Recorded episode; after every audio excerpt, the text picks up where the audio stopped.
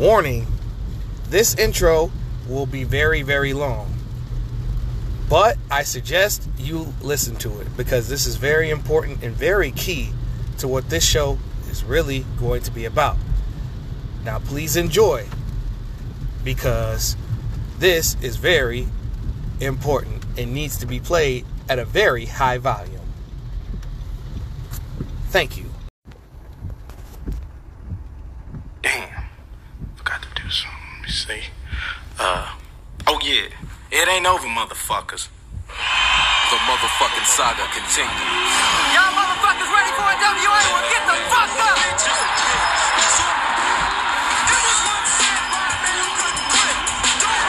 Ice Cube, Ice One, Now, since he stepped the fuck off. Here's what they think about you. Here's what they think about you. Here's what they think about you. Here's what they think about you. When they was in London, they weren't no good with that freaking ice. Here's what they think about you. When I got to take all I know is I wanted my motherfucking money back. Here's what they think about you. Here's what they think about you. Here's what they think about you. Here's what they think about you. Here's what they think about you. Train Yellow used to wear lipstick and Here's lace. what they think When about they was in London, they weren't no good Here's with what they that. think about. Here's what here's what they here's what they think When I about. got to take all I know is I wanted my motherfucking money back.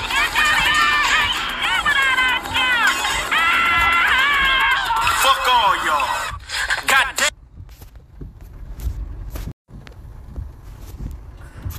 CP3, is he gonna be a Hall of Fame? No question about it. Yeah. Right? No question about it. Do guys in the NBA go to sleep early the night before playing the Phoenix Suns? Hell no. No. You mean as a team, or would you talk about Chris Paul individually? Chris Paul individually. Okay. No. I'm going to Steak 44 over there in Phoenix. I'm gonna have me a nice little wine, probably sweat it out, and uh, but the pregame shoot around and get ready for Chris Paul. Steph Curry, I'm going. I'm going to bed at eight o'clock. Mom, don't call me. My girl, don't call me. I don't. I'm, I'm locked in right now. It's not. It's, it's, it's two different monsters. That's all. Yeah. Well, listen. He plays. I don't. So if you gonna tell me that he don't go up, he you know you ain't going to sleep early for Chris Paul, that's fine. But what I'm saying about Chris Paul is this, and this is what can't be ignored. Quintessential point guard, floor general, make others around you better, knowing everybody's job, knowing what everybody is supposed to do, and being and being that elite floor general. That's not under, that's not deniable. Now, when, now what I would say to Patrick Beverley and my little brother here is being a little bit disingenuous is this.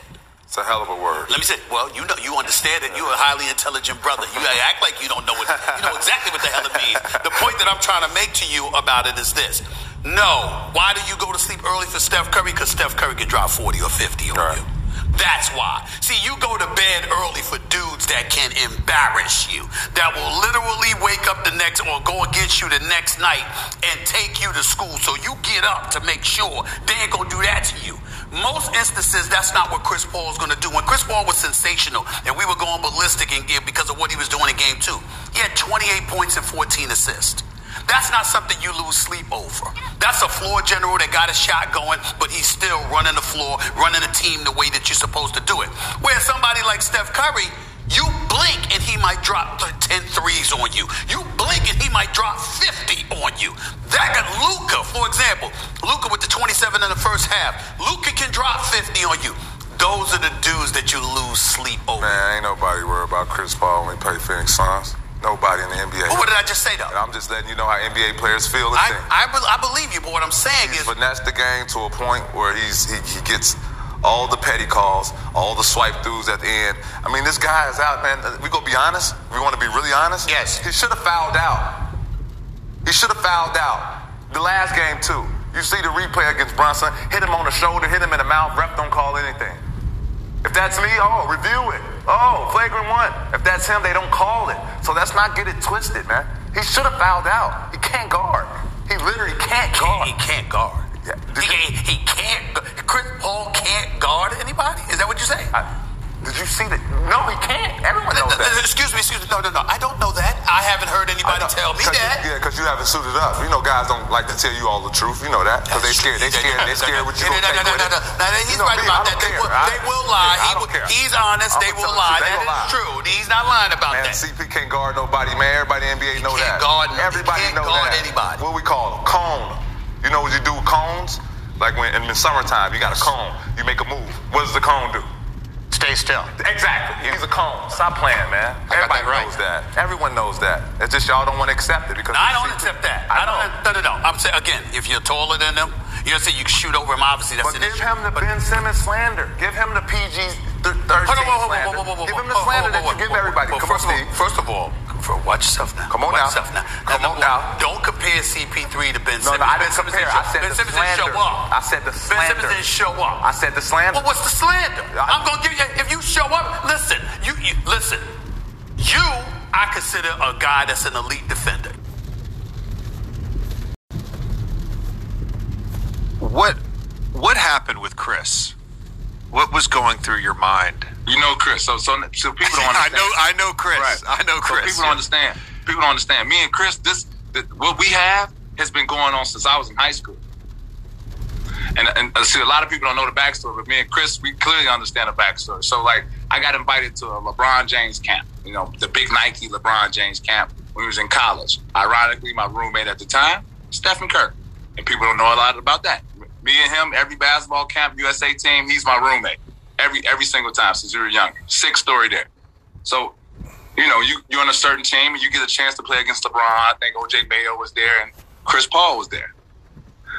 I, I killed them, destroyed them. I'm talking about in front of every fucking NBA scout out there. I'm a sophomore in, in, in fucking college. I'm going at them every fucking play. I'm calling them a child, and then I see them in the NBA. So of course that energy is gonna roll over to the NBA.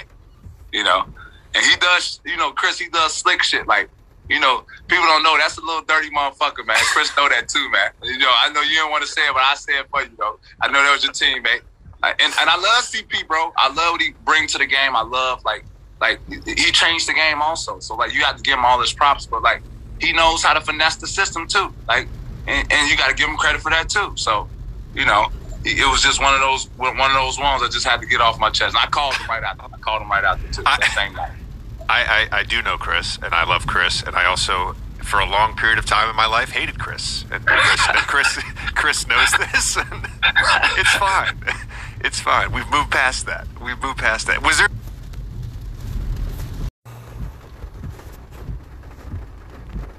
Going to take a lot of the blame. As Ramona said, and as Chris knows, he didn't play well from games three to seven. He played terrible, and he'll tell you that.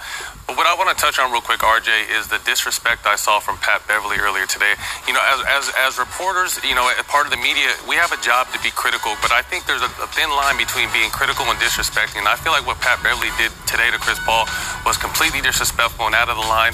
And Pat Beverley's talking like he's that guy. You're not that guy plain and simple. Chris Paul played terrible this year, and his numbers are still better than your career numbers have ever been. So I just think you have to understand Chris is a 12 time All Star. He played terrible.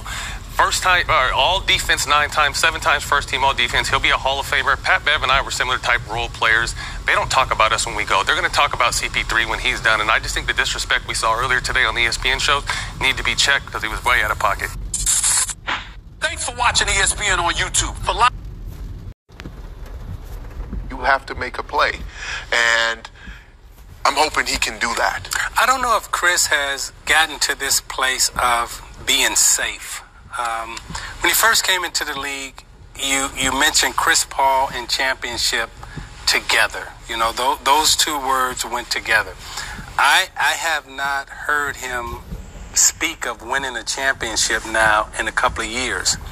I think he's fallen into this assist to turnover ratio thing where, you know, Chris is a very safe player right now. And statistically, you know, he maxes out in every box. However, I don't see Chris going outside of himself, outside of those boxes to take extraordinary risk. And, you know, this assist to turnover ratio, if you look back at some of the, the, the best point guards to ever do it in our league, you know, we we generally had three to four turnovers a night because we took risks. Stockton took risks. Magic Johnson took risks. I took risk out on the floor.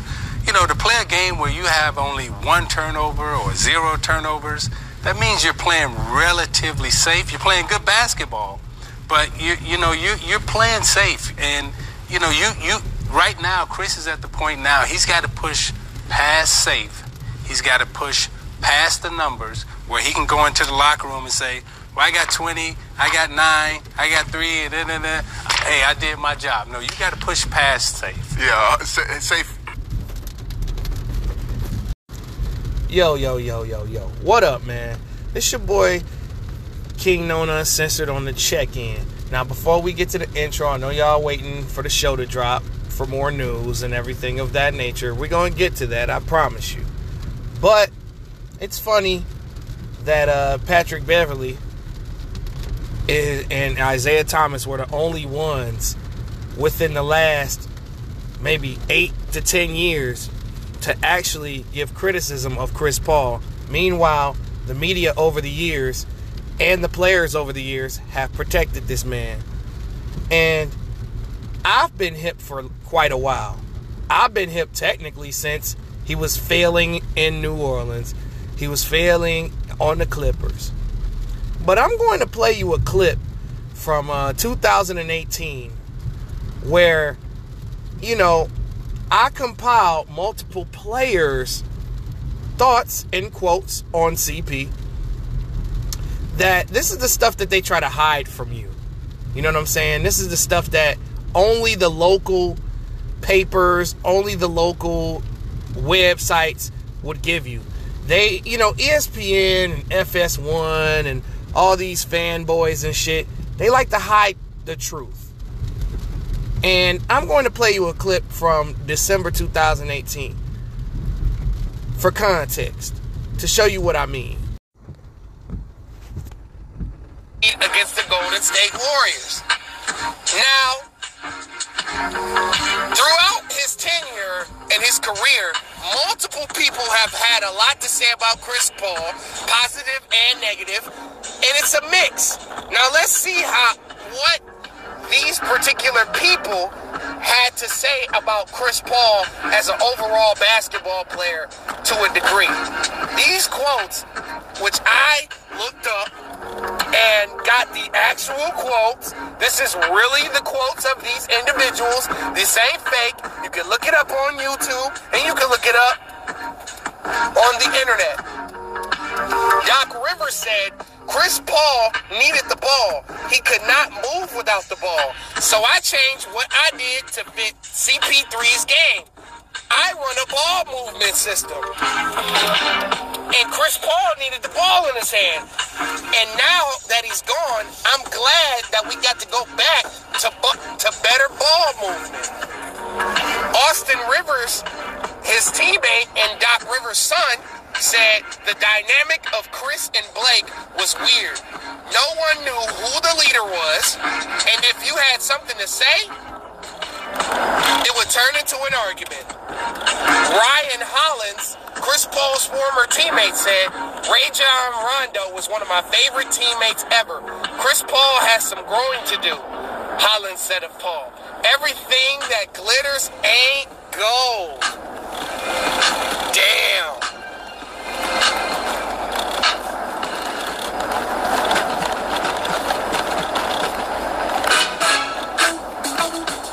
Wow. That's a hell of a quote.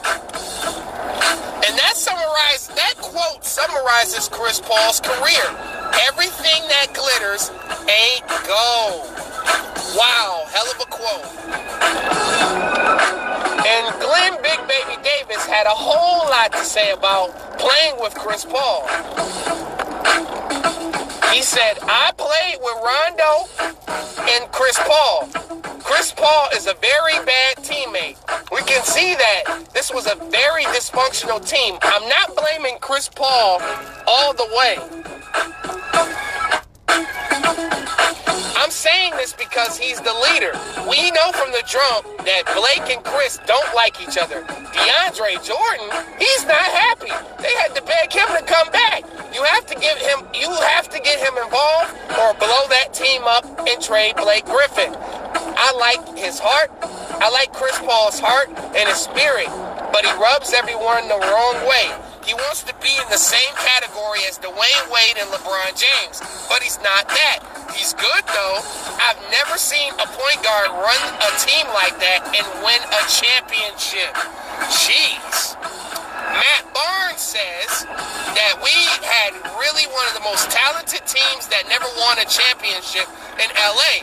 And I think it was our own fault. We were in our own way. Just too many egos young, and young acting.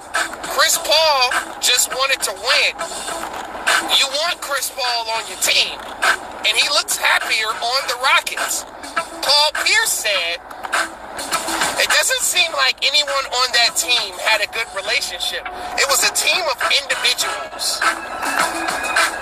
You see the tension between Chris Paul and Austin Rivers when Austin got more shots and more minutes. David West said, The time in New Orleans that we spent together was a starting point for us in the league, and who knows what could have been if we stayed together. We were not prepared at that point in our careers to take the next step. We've seen a player like Chris Paul before. He's like Isaiah, but we've never seen anyone quite like Steph Curry. Mm. Tough. Now, this is all alleged, meaning that these were rumors, meaning that most of it is true, but it's not 100% accurate.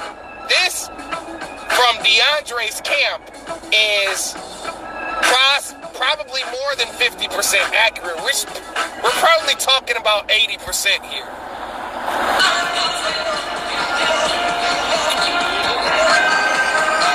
Tempers, as far as DeAndre Jordan side of the story, tempers were wearing thin. DeAndre Jordan and Chris Paul had gotten into it more than once, which led Jordan to start seriously contemplating what it might be to play elsewhere in the 2015 and 2016 season. Shortly after agreeing to signing with the Dallas Mavericks, he became uncommunicative. Rumors swirled that he was having second thoughts about joining the Mavericks. What happened in the following following days was an emoji-laced comedy of errors that played out live on social media. I, personally, I thought that was the gayest shit that I've ever seen in basketball history. DeAndre Jordan is a grown ass man. If that nigga didn't want to be there, let him walk. You could have signed Tyson Chandler to replace him. African thinking guy emoji. But anyway, I think that was the most gay ass shit that I've ever seen play out in free agency. It concluded with Jordan locked inside his Houston home, surrounded by his then teammates, and signing a contract to remain with the Los Angeles Clippers. Ironically, the Mavericks' pursuit of Jordan also cost them the chance to re-sign Tyson Chandler, who was signed by the Phoenix Suns to a four-year, $44 million contract. Actually, I'm wrong. I think it was four, either four years, 44 mil. Yeah, it was. I was right. Never mind. He was tired of Chris Paul's constant barking and petty gestures, like distributing high fives to the three other guys on the floor and dissing him, following a timeout, but somehow freezing out Jordan. Optics aside, the biggest issue for Jordan was that despite the leaps and bounds he made to be named first team all defense, the Clippers always treated him like the player he was when he arrived in the NBA and never like the player that he became. Blake Griffin said, this is an actual quote from Blake Griffin. He was telling Picking Your Mouth Right this. He said that I think know what you're getting every night with Chris Paul. I mean, he wants to win at all costs, and he's willing to go all out, and he's going to do everything possible to get that win. The toughest thing, like all good players, he demands a lot out of his teammates. I don't know if that's necessarily a good thing, but I, a tough thing, but I think it's a great thing. But since Griffin has moved on to the Detroit Pistons, he said, I can't tell you one day that I woke up going, man, I wish I was in LA. And I mean that. Wow. Now drop the joint.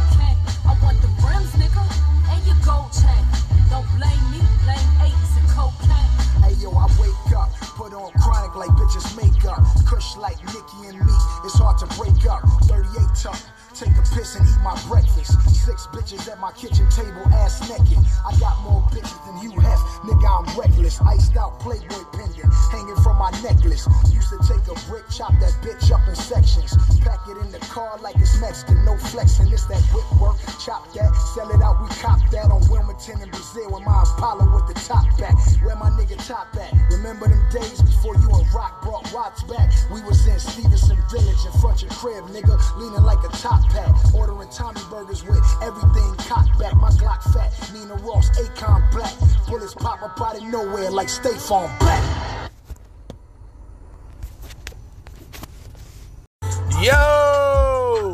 I know I apologize about that long intro, but things needed to be said that had to be said. We'll get into Pat Bev a little bit later, though.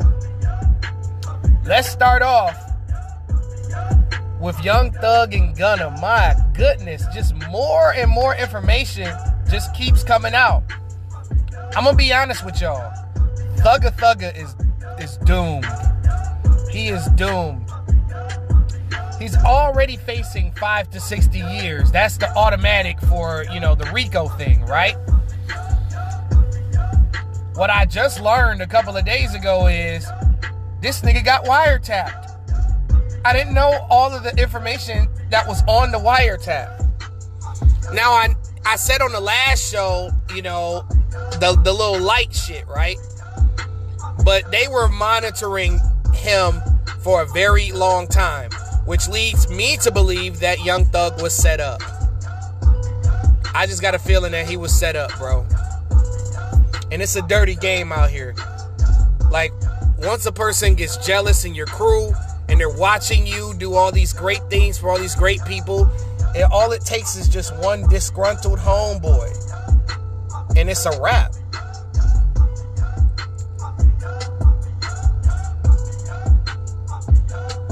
I just seen this crazy article that said, and double XL that said, Young Thug and YSL triggered over 50 murders and instances of gun violence among various gangs, Fulton County attorney said.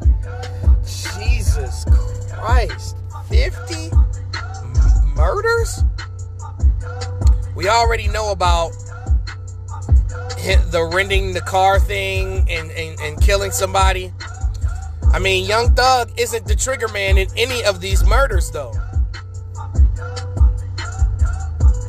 And his lawyer, Brian Steele, said that we will fight this case ethically, legally, and zealously, and Mr. Williams will be cleared.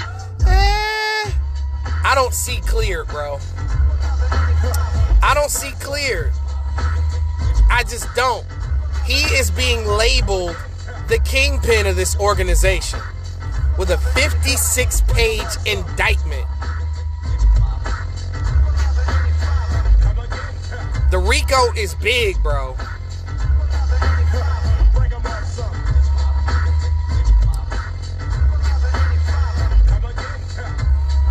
And Young Thug has been denied bail.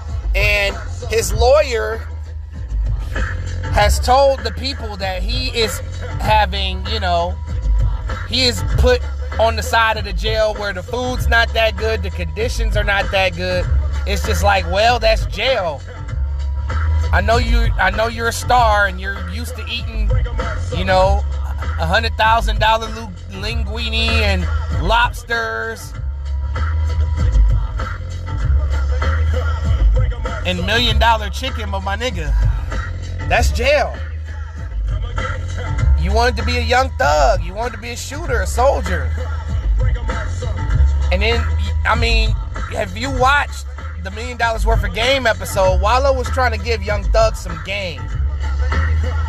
And unfortunately, it went one ear and out of the other.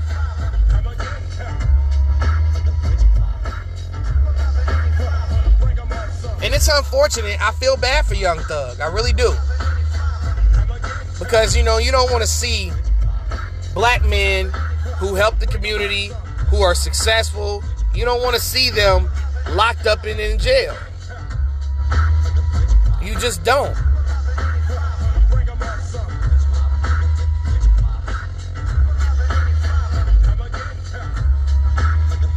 You don't want to see the homies locked up, man. So, and Gunna is facing just one RICO count. Like he's not facing the same charges as Young Thug, which leads me to believe that either he's going to go free because he's just associated with them. He's not really necessarily charged in any of the crimes. He's just not. He's charged with one RICO count. And the minimum for RICO is 37 months in jail. Now, say for example, he does get 37 months.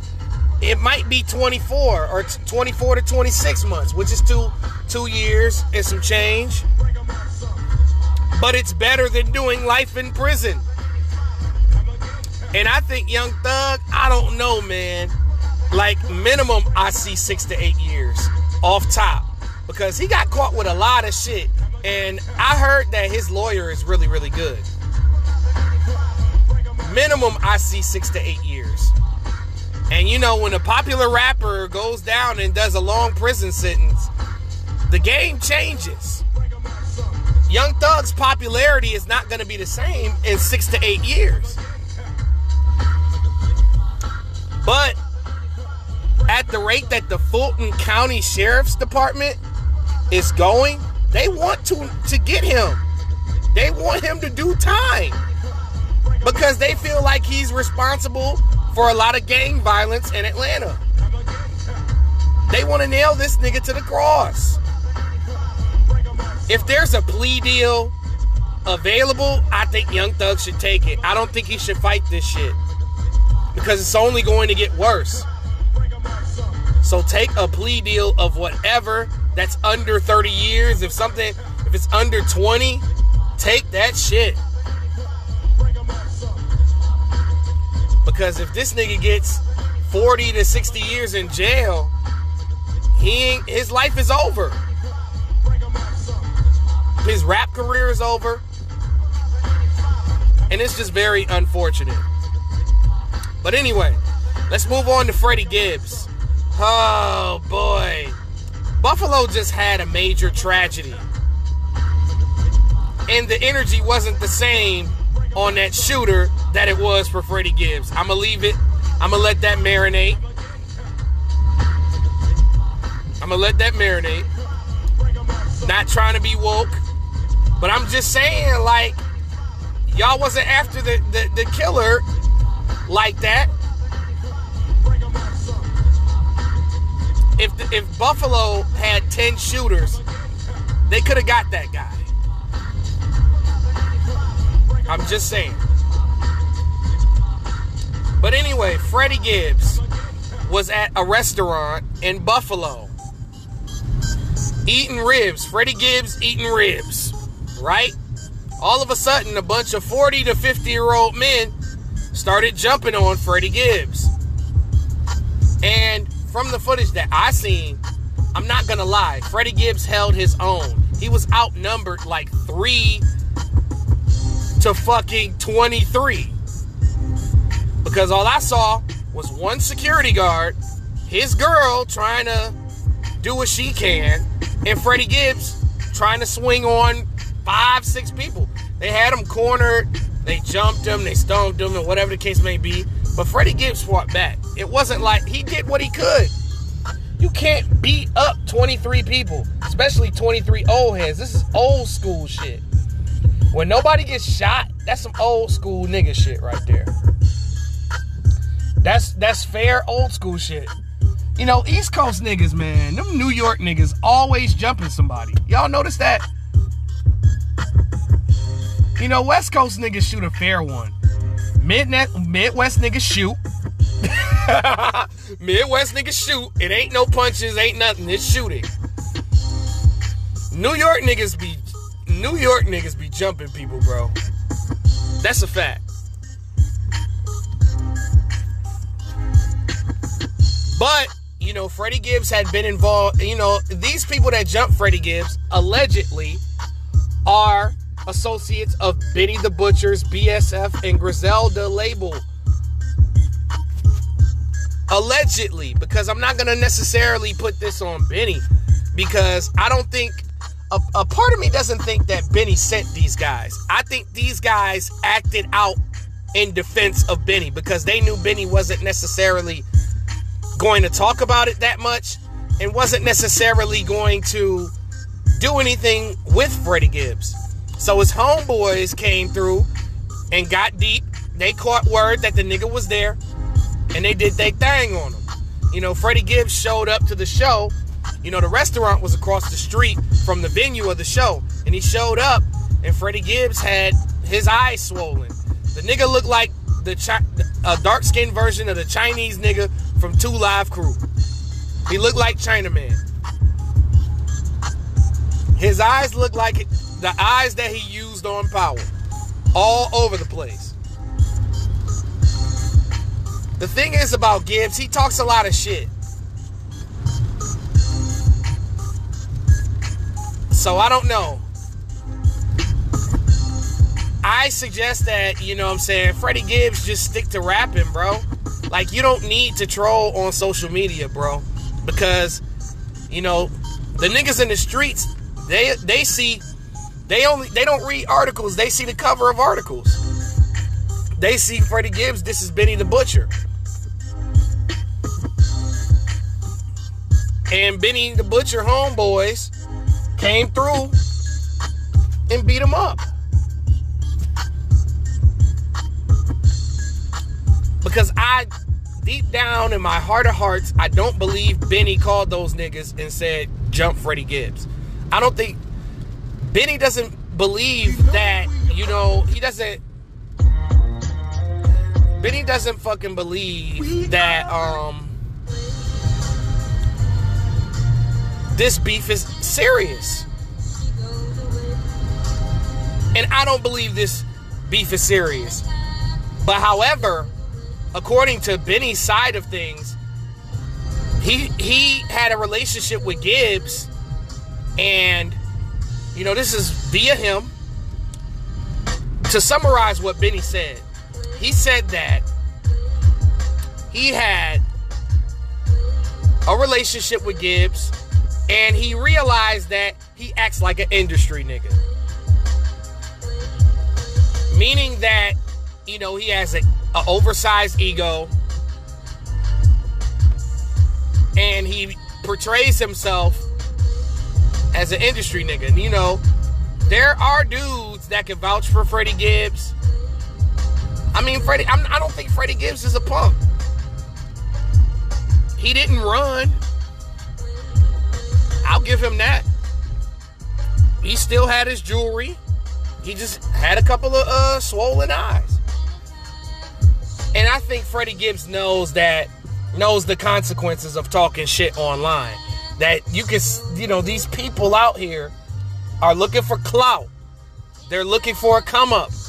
And if they can catch the nigga that's dissing a man, they could get money or certain privileges from their mans.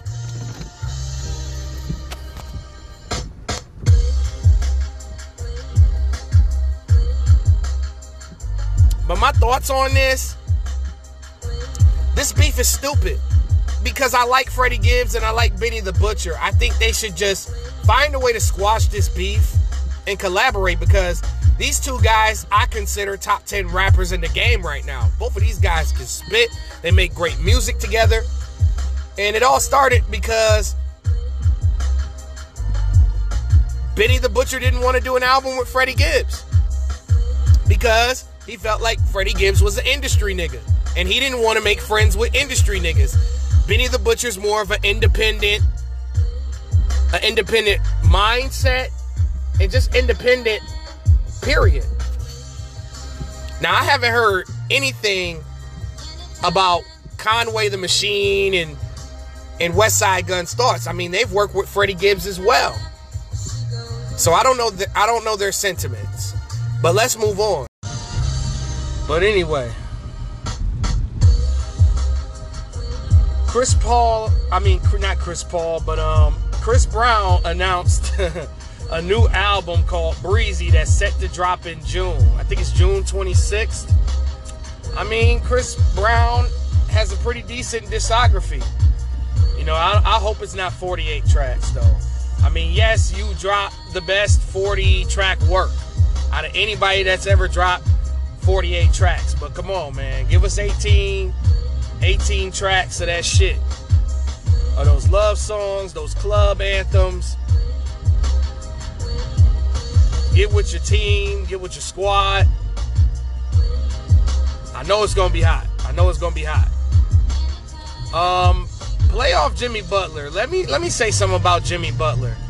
Jimmy Butler's on a tear. Like playoff Jimmy Butler is just different. I just wanted to acknowledge that.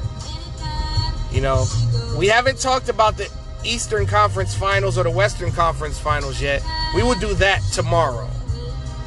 Whether that, that tomorrow be at 12 a.m. or or tomorrow will be at 9 a.m. We'll see. I just wanted to acknowledge that he has been playing amazing and he's rising up the ranks as we speak. Um, Al Horford tested positive for COVID, and many people in Boston's camp. They didn't. And Brian Windhorst didn't release the names of who, but they're contracting the virus, which could lead to issues, possible issues for other players. But the safety and protocol must be handled. We don't know when Al Horford is returning.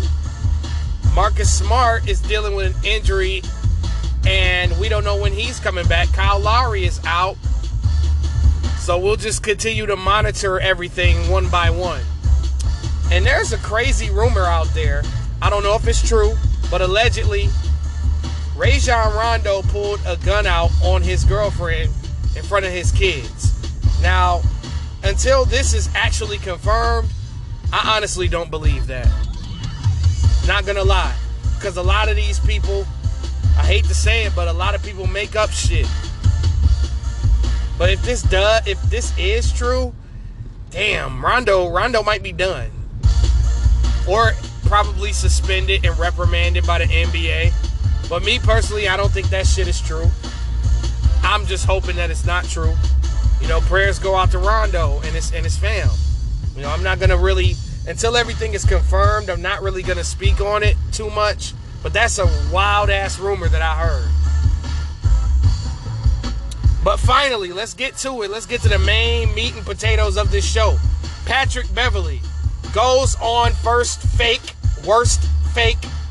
Um, goes on Get Down, aka Get Up, and just appears on various talk shows on ESPN. ESPN tossed Pat Bev a bag to be Pat Bev. And I like Patrick Beverley. You know, I get I'm getting a lot of comparisons to Patrick Beverley. You know, I appreciate the comparisons, by the way. When it comes down to telling the honest to God truth. But as you heard in the intro, he said that nobody is afraid of Chris Paul. And I honestly think that that is a fact. That's a fact, y'all. Because nobody is afraid of everyone from LeBron James generation, whether that be Melo, whether that be um, LeBron James, whether that be, you know, just anybody from the previous generation. I have said this on multiple occasions. These young niggas don't give a fuck about your credibility, what you did in the past, it's all about what have you done for me lately. And Chris Paul has done this his whole career. He's sold. We all know about Denver whooping his ass. We all know about San Antonio beating him. And Chris Paul got him back in that uh in the bad leg game. But that's the problem with Chris Paul. It's so many injuries, excuses, and media protection. Patrick Beverley is one of those NBA players that isn't privileged, that doesn't have the cachet, doesn't have the uh, statistics, doesn't have the same credibility as a Chris Paul. It's just like he said, like Chris Paul gets away with all kinds of dirty shit. He punches niggas in the groin. He knows how to milk the referees because he was the president of the Players Association for so long, and he's got it in with a lot of the owners and rubbed elbows with a lot of the referees, and he associates with all these people. So he's well liked. And a nigga like Patrick Beverley, who has Patrick Beverley's mentality, is just like, this is like the popular guy or popular girl in high school that everybody likes. And it's this one nigga that's just like, this nigga don't deserve all this. And once I bust his ass on the court, and whatever the case may be, I'm gonna get at him. I'm gonna expose him. Of course, what he's saying is personal. He had reiterated in my intro that him and Chris Paul have been ops since they were like high school slash college. Since they were in like basketball camps. So this is one of his ops. So he's going to say a lot of things that you or the next man may not like. But I watched the entire first take interview or worst fake, right? I watched a lot of that interview and he said a lot of things that I agreed with. I felt like, you know, I felt like Chris Paul got special treatment throughout his career despite his shortcomings and failures. His inability to win a championship, his inability to lead a team to the finals for the longest up until last season, which a lot of people that I fuck with and a lot of NBA players say that last year's run was fool's gold. A last year's run was fake because of the injuries in the Western Conference. And then being eliminated exposed them. And I agree with some of that. Not all of it, but some of it. Patrick Beverley also called Chris Paul a cone, which is a little far. But what I, I can correct him on is Chris Paul is an overrated defensive player. Yes, he has nine all defensive teams or whatever the fuck he got, right? He has multiple all defensive team appearances. I had always thought that he wasn't an on ball defender. He just wasn't. Chris Paul was not a lockdown defender. I can't recall any elite point guard or any elite player in the history of basketball that he has legitimately stopped or locked down. I can't name a game, bro. I can't name. I can, you know, Chris Paul has busted a lot of niggas' asses. Pause that. On the offensive end, he's got offensive skills and offensive talent. On the defensive side of the game, he can stay in front of you. He has effort, and he can pick your pocket now and again and gets an interception. Chris Paul is a cornerback. He is what we call a zone con- a zone corner. He'll get you a little interception by playing zone. He's a zone corner. But he's not a shutdown corner. He's a zone guy. You put him in a zone, Chris Paul is going to steal the ball. He's led the league in steals multiple times. I give you that, but that's from being that zone corner player, not necessarily, you know, stopping a player for a whole game. That's Pat Bam's lane, and as a defensive stopper, he kind of has a right to say that Chris Paul isn't an elite defensive player coming from a defensive player. I understand that Pat Bev nor Chris Paul has won Defensive Player of the Year.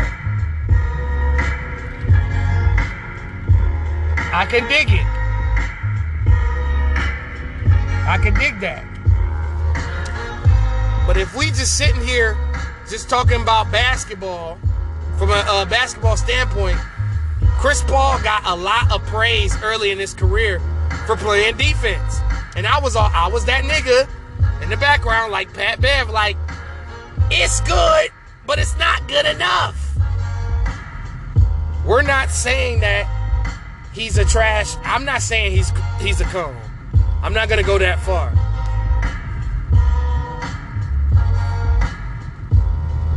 But Matt Barnes, I agree with what Marcellus Wiley said on his show on Speak for Yourself. He had said, like, okay, if Patrick Beverley can't speak on Chris Paul, it was like Eddie in, in Barbershop. If we can't talk straight nowhere, where can we talk straight? Where can we talk straight at, Calvin? Where can we talk straight at, Calvin? Where can we talk straight? This is a barber shop. You know what I'm saying? So, me, let's use myself as an example. I ain't played basketball in high school. I played in the rec leagues my whole life. I don't have no basketball credibility. I'm not a I'm not a scout. I'm not a talent scout. I don't have any NBA experience.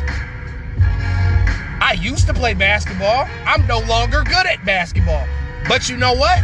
I grew up watching basketball. I grew up idolizing basketball players. I grew up watching the game, seeing the game. And I learned some shit from them rec leagues, like how to play zone, how to play man to man, how to disguise the zone, how to run box one sets, and just how to run plays, how motion works. You know what I'm saying? So, and I've watched a lot of the finals since, you know, I was born, since I was a kid. I was an advanced mind at a young age. And I know how all the players play. I know how to break down all of their games one by one, strengths, weaknesses, statistics. You know, not that not that uh PER bullshit, just regular basic stats, right? But that but does that mean I can't talk about Chris Paul and Patrick Beverley? Come on, Matt Barnes. Damian Lillard got in his feelings because you know he's a part of that. You know he run with LeBron and Chris Paul and all them niggas. And Dame, my favorite player, but I'm disappointed in Dame a little bit because, you know, Dame said he act like his word is law. I'm like, Dame, he's being paid to do a job. Why did you take anything that Patrick Beverley said seriously? First of all, when this shit don't really involve you. Pat Bev is being paid to do a job. Pat Bev just sit on te- te- sat on television and just said that Chris Paul is his op. And if you didn't listen, he gave Chris Paul credit. Listen to the intro again. Rewind. He gave him his props for being a great player, but that's his op. And that's the problem with a lot of these players. A lot of these players are, are best friends. That's a problem with the game. There's no rivalry in the game. Rivalries used to make basketball entertaining. You look at a nigga like Bird, Magic, rivalry. Pistons versus everybody, rivalry. Right? Right. And it took a guy like Pat Bev to come back because the reason why I played the Isaiah soundbite was up until Patrick Beverley, like, straight up criticized Chris Paul for his shortcomings. You know, Pat Bev also said to Stephen A. Smith, when you're defaming guys like Ben Simmons, like the James Hardens, like the LeBron Jameses of the world. Where's the Chris Paul slander? And I was like, that's right, Pat Bev. Talk your shit. They don't speak ill on Chris Paul like they do everybody else. They used to fucking dog Kobe in the, in the damn media. They used to dog Kobe. They used to dog Jordan when he he played bad.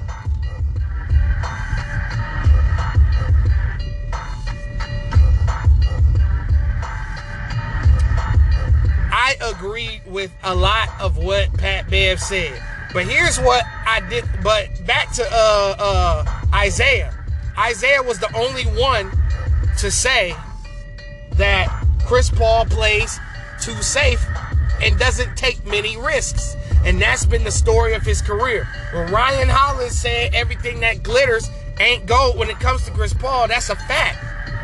Which is why I question why would you put a guy like Tony Parker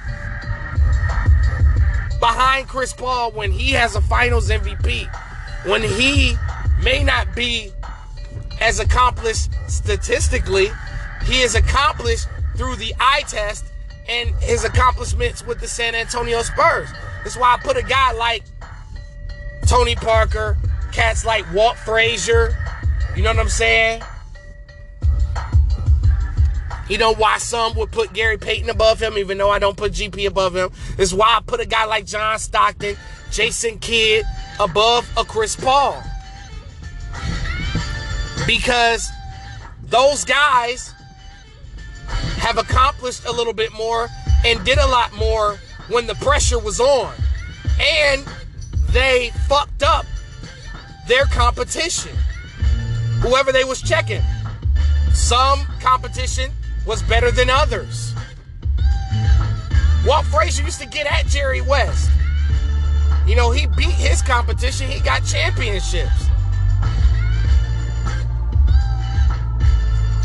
So did Jason. So did so did John.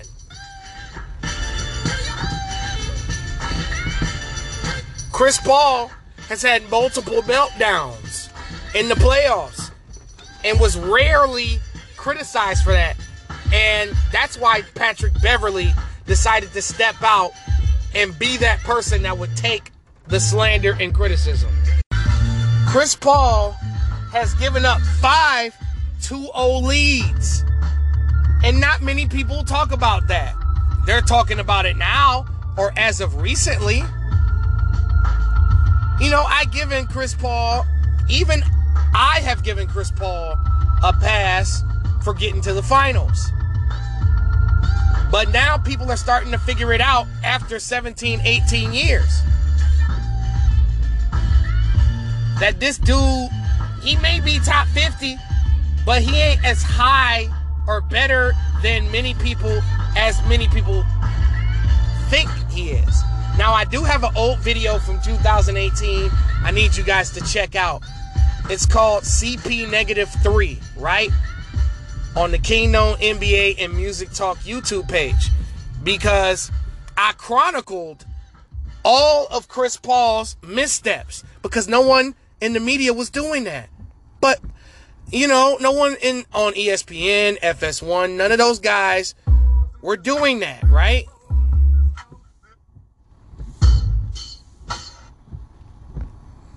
Nobody was was was was criticizing Chris Paul. No one. Everyone was was shook because a lot of those players know that Chris Paul would probably do something to them because he was the president of the Players Association. That was probably a part of the reason why a lot of the NBA players didn't want to talk. Pat Bev, he don't give a fuck. He gonna say what he gotta say. But Isaiah was the only person because Isaiah was already established. He he wasn't playing anymore.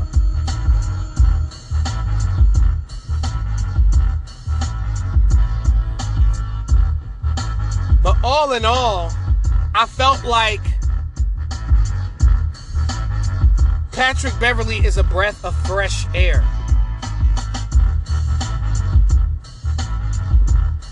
You know what I'm saying? And Chris Paul has blown a 3 1 lead before. Chris Paul has sold. And this playoff run that he recently had wasn't no different. As the last five games, he only averaged just under 10 points per game. And he has lost multiple game sevens. Multiple. And it's about fucking time that somebody called this man out. And it's about time that somebody said something. And this isn't hate. These ain't diss records that I'm, I'm saying. I'm just saying what's a fact.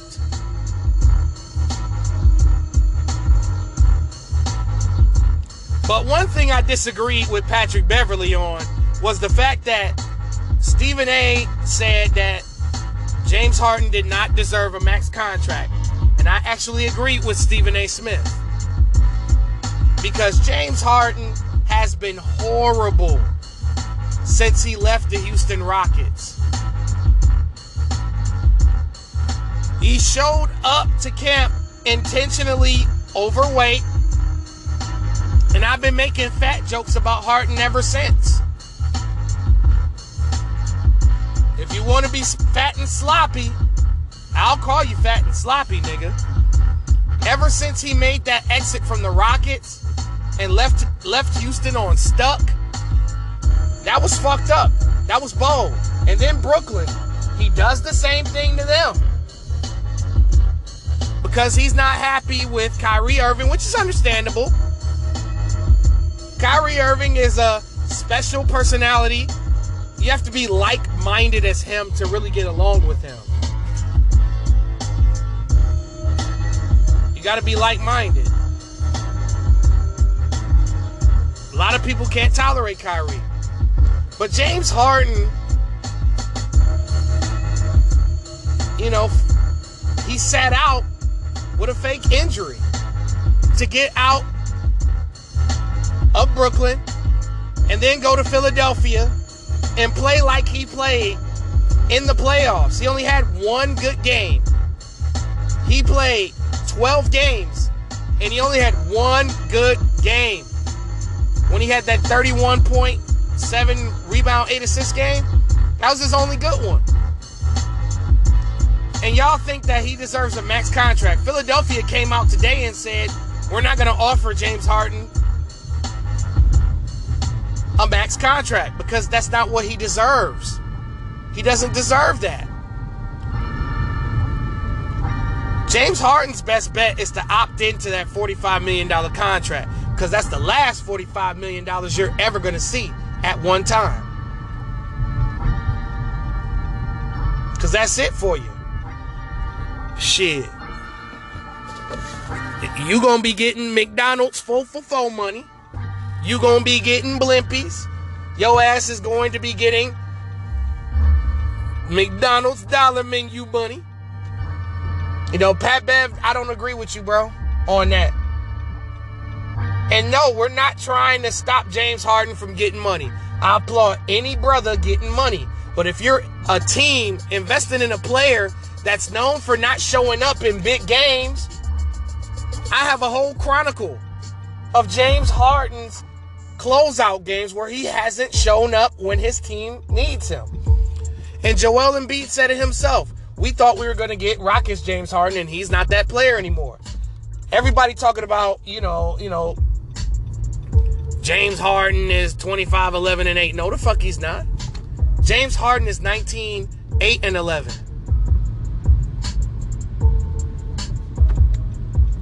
He's basically like a true point guard that scores sometimes. He's too sometimey for me to give him a max contract. Maybe 15, 18 million a year. That's probably what I would give him. Something around 15 to 18 million a year. And that's actually very generous. Due to some of the performances that he's had and the fact that he doesn't necessarily take his body serious, doesn't take necessarily anything serious. Because I'm going to be honest, Philadelphia had a chance to be in the conference finals, possibly make the finals. If Harden was 100% committed, they could have went to the finals. But it was Joel Embiid, who wasn't even 100%, who had to carry the weight. Tyrese Maxey, who's only in his second season, had to carry the weight. And that's a lot of weight that they had to carry because Harden weighs about 300 pounds. Him and Zion are about the same on that scale.